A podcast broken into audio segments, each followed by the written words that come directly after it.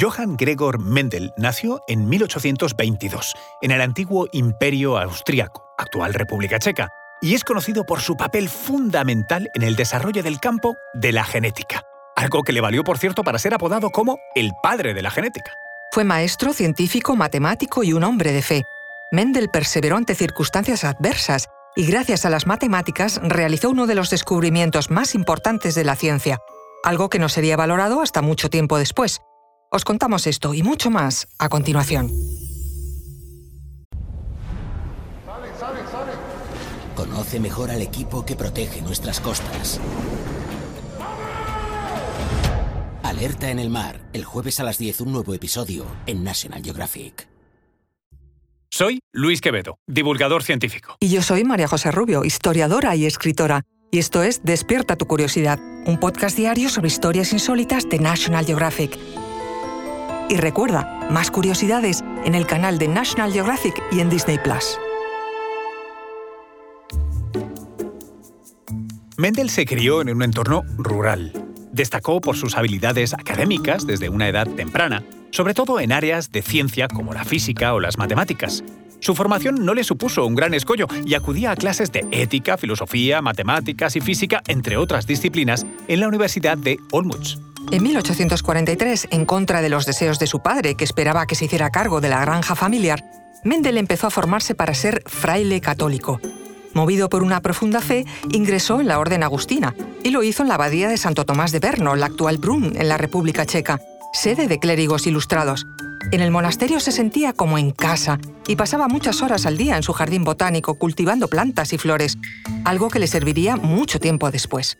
En aquella época, el monasterio de Perno era un centro cultural para la región y Mendel estuvo inmediatamente expuesto a la investigación y la enseñanza de sus miembros. Tuvo acceso a la extensa biblioteca y a las instalaciones experimentales del monasterio, una ventaja de la que no muchos en aquella época podían gozar.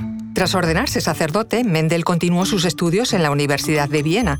Allí estudió historia, botánica, física y química. Descubrió también su talento didáctico, aunque curiosamente no fue capaz de aprobar el examen para el título oficial de profesor. Su carácter reservado y tímido le hacía muy difícil pasar el examen oral. Lo suyo era más explicar por escrito que por hablado. Alrededor de 1854, Mendel comenzó sus investigaciones acerca de la transmisión de rasgos hereditarios en los híbridos de plantas. Debido a sus muchas variedades y a que su reproducción era fácil y rápida, Mendel decidió usar para sus experimentos la planta del guisante. Mendel cruzaba plantas de guisantes con características distintas y analizaba qué sucedía con las plantas hijas. Estudió aspectos como el color de la semilla o su rugosidad, y fruto de minuciosos trabajos fue capaz de definir leyes muy claras y precisas. La primera ley, o principio de uniformidad, decía que si dos individuos de raza pura se cruzan, los híbridos resultantes serán todos puros e iguales. Vamos, que si cruzamos dos plantas exactamente iguales, sus descendientes serán clavaditas. La segunda ley era el principio de segregación. Ojo con la excepción. Aquí Mendel explicaba que hay ciertas características que pueden ser transmitidas aunque no se manifiesten en todos los individuos. Es como unos ojos claros que aparecen de repente en una familia muy, muy morena. Tercera ley, el principio de la combinación independiente. Esto apunta a que dos caracteres no tienen por qué transmitirse juntos. Los guisantes de Mendel heredaban color y rugosidad de manera independiente. Tras estos hallazgos, Mendel presentó sus trabajos en las reuniones de la Sociedad de Historia Natural de Brunn y los publicó en 1865 como Experimentos sobre hibridación de plantas, en las actas de dicha sociedad fue ignorado por toda la comunidad científica. De hecho, tuvieron que transcurrir más de 30 años para que fueran valorados y entendidos. Cuando imagino lo que podría haber hecho Charles Darwin de haber conocido el trabajo de Mendel. Pero tuvimos que esperar a que biólogos evolucionistas como Ronald Fisher se dieran cuenta de que las leyes de la herencia de Mendel podían explicar cómo la selección natural hacía prevalecer los rasgos beneficiosos al tiempo que eliminaba los negativos. Así, el trabajo de Mendel pasó a formar parte de la denominada síntesis moderna, que reformulaba y explicaba las ideas de Darwin junto a la naciente ciencia de la genética. En los años siguientes a la publicación de su obra, Mendel continuó interesándose por la ciencia. Muy notables fueron sus experimentos de cruces con la pamplina y las abejas. Aportó mucho a la apicultura. También se convirtió en un meticuloso registrador de datos meteorológicos y astronómicos. Fue también elegido abad de su monasterio de Santo Tomás de Berno en 1868 y se convirtió en un activista contra los impuestos que ahogaban la viabilidad de los monasterios. Murió en 1884 a los 61 años.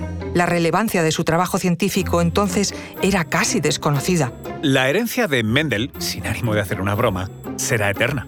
Sus estudios han servido como inspiración a generaciones de científicos que han dado forma a una de las ramas de la ciencia que más está revolucionando nuestro mundo, la genética. Desde el podcast, gracias, Gregor.